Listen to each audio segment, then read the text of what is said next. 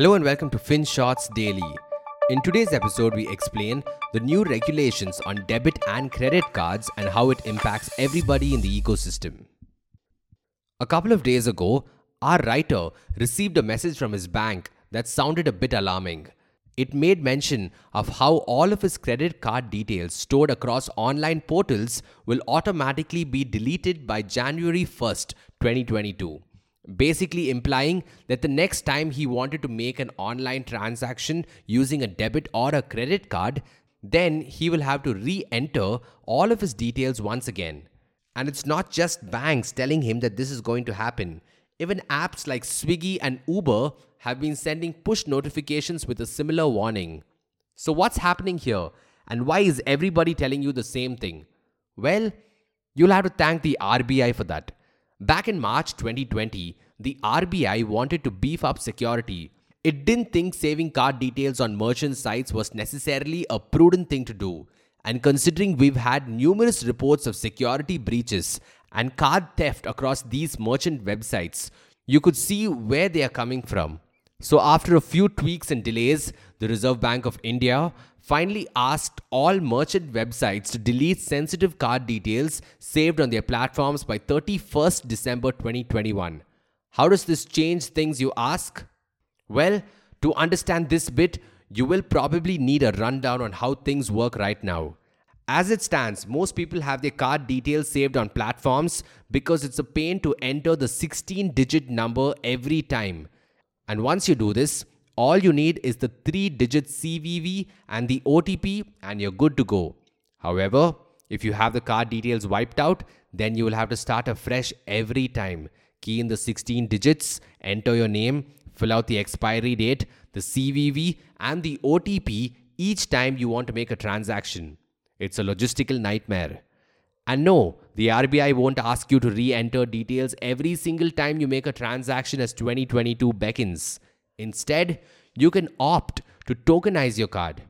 Think of it as a unique ID for each of your cards. It's so unique that you will have a separate ID or token for every merchant, even if you're using the same card.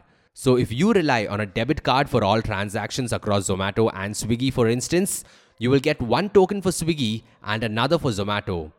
Also, the merchant won't ever know the actual card number, meaning, if they don't know it themselves, then it's extremely hard for malicious entities to get their hands on these sensitive details.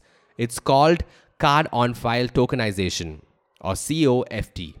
Here's what will happen when you hit the buy button on January 1st.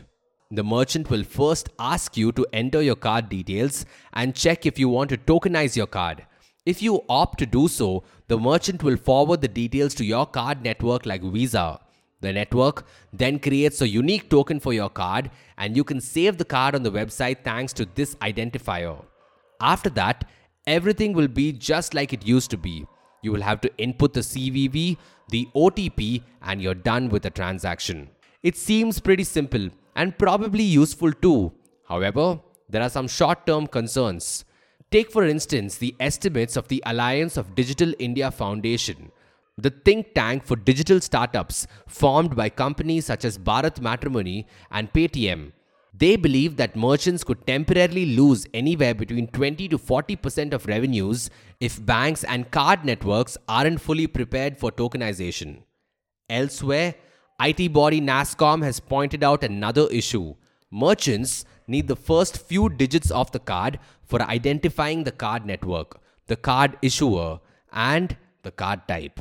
This is how they process EMIs and refunds. If they can't store data anymore, it could take longer to process these things. So, it's still not quite clear how these things will work in the tokenization era.